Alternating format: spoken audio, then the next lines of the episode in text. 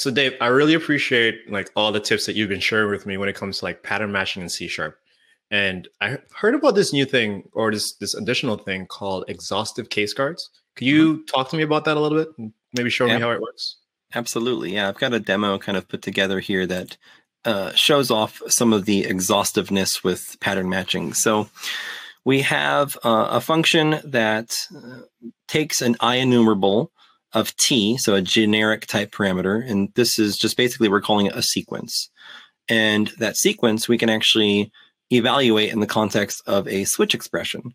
So for each of these case arms, we can do type pattern matching. So we can say if it's uh, the generic type is an array, and the length is zero, that's expressed as a zero length array.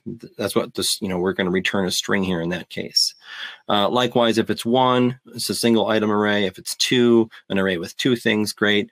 Um, otherwise, if it's just an array, we can say it's an array with more than two things because we've kind of exhaustified the fact that it's not zero, one, or two. Uh, otherwise, uh, we can expand our functionality with filtering uh, with the when clause. So we can say if there's not anything in there, if it's an empty enumerable, uh, or if the count is less than three, then it's a small enumerable. Uh, if it's a list, an IList implementation, we can say it's some list. If it's null, we can laugh at everyone because that's a problem altogether. um, but we have this underscore here, and that really means catch all. So if I comment that out, you'll see that our switch keyword lights up and the IDE is basically telling us that the switch expression doesn't handle all the possible values for the input. So it's not really exhaustive. So in order to be exhaustive, if your uh, cases are too explicit, um, you can actually have what's, uh, you know, this underscore here, which is basically a catch-all.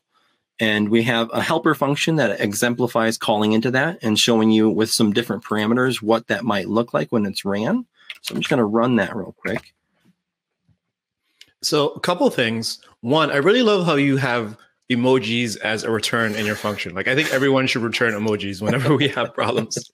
But two, this also reminds me a lot of um, the default statement instead of a switch, um, instead of switch cases. Mm-hmm. You know what I mean? So like with that default, assuming that every other case wasn't successful, you know, just return this thing, you know, instead. So I'm guessing this is somewhat similar to that type of process. Absolutely, it's the the the same kind of catch-all um, concept. Yep.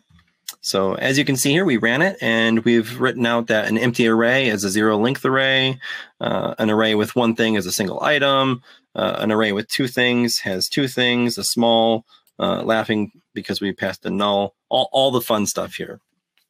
Awesome. Awesome. Well, hey, Dave, I really appreciate you sharing this for me.